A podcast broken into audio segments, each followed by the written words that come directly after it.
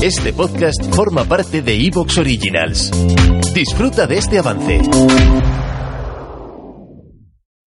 En el episodio de hoy hablamos con Nayara Monge. Vas a descubrir la historia de una mujer llena de energía, muy valiente y sobre todo que ha notado que el cambio que ha hecho ha sido todo para que su hijo le demuestre más cariño y le agradezca ser una madre presente.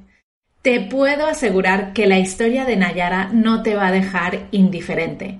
Ella nos habla de lo difícil que es pedir una reducción de jornada en un trabajo tradicional y de todo lo que ha tenido que hacer para poder llegar a donde está ahora dedicarse a lo que le gusta sin tener que cumplir horarios o calentar una silla con el famoso presentismo. Así que vamos a escuchar la historia de Nayara.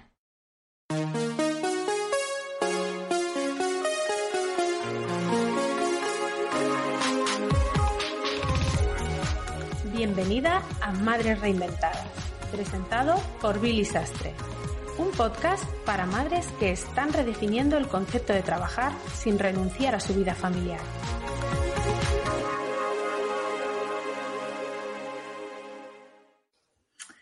Bueno, hoy tenemos en el podcast a una invitada muy especial. Se trata de Nayara Monge. Eh, Nayara, bienvenida al podcast de Madres Reinventadas. Gracias, Billy. Un placer. Un placer tenerte aquí. Bueno, Nayara, vamos a contar un poquito tu historia, pero vamos a empezar con la pregunta más importante para nosotros y eso es, ¿cómo se llaman tus hijos? Eder, solo tengo un hijo, tiene ocho años y se llama Eder, eso es. Eder, de ocho añitos. Bueno, pues vamos un poquito hacia atrás en el tiempo y ah, cuéntanos qué hacías antes de tener a tu hijo Eder.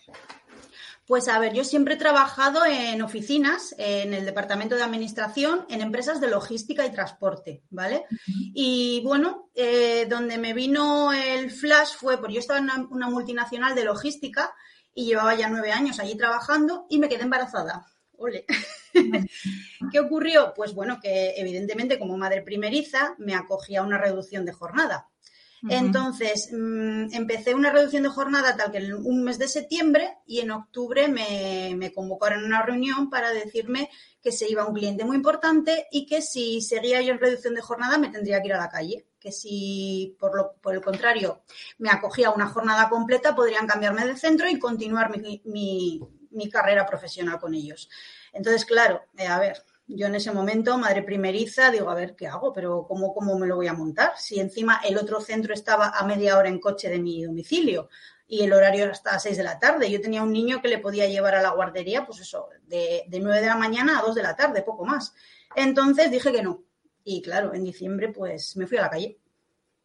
Y sí que estuve un año en el paro, en ese año, la verdad que disfruté mucho de, mi nueva etapa como madre. Dije, bueno, ya está, tengo prestación al desempleo, como digo yo, ya encontraré algo. Y sí que luego se complicó, se complicó porque sí que hice entrevistas pasados los ocho o nueve meses de quedarme en el paro y en el momento que decía que tengo un hijo, pues bueno, ya está.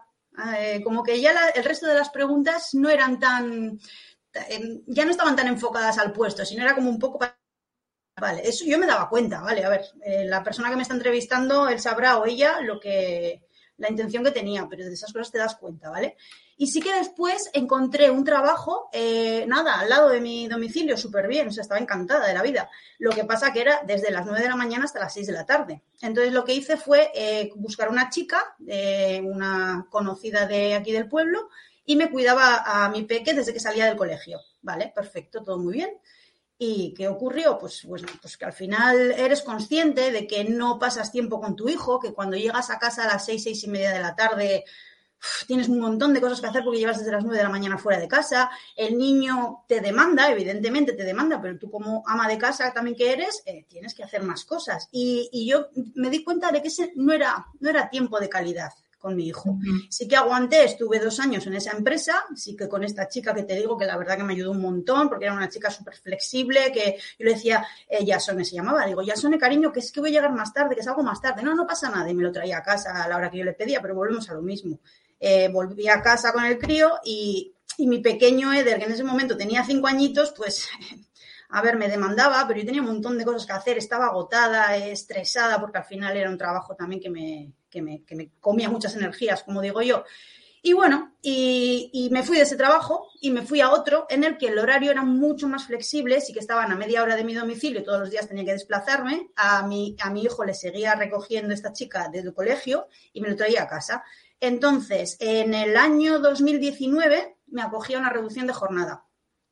Claro, a ver, le pese a quien le pese. Eh, cuando estás en reducción de jornada, nada es igual.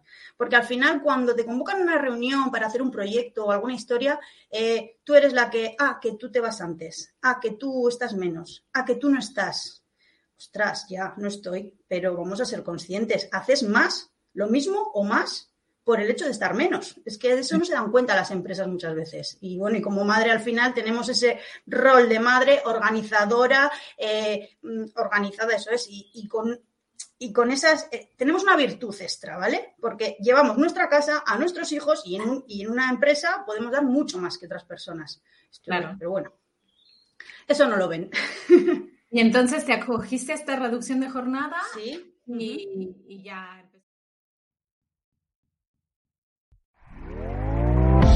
¿Te está gustando lo que escuchas? Este podcast forma parte de Evox Originals y puedes escucharlo completo y gratis desde la aplicación de Evox. Instálala desde tu store y suscríbete a él para no perderte ningún episodio.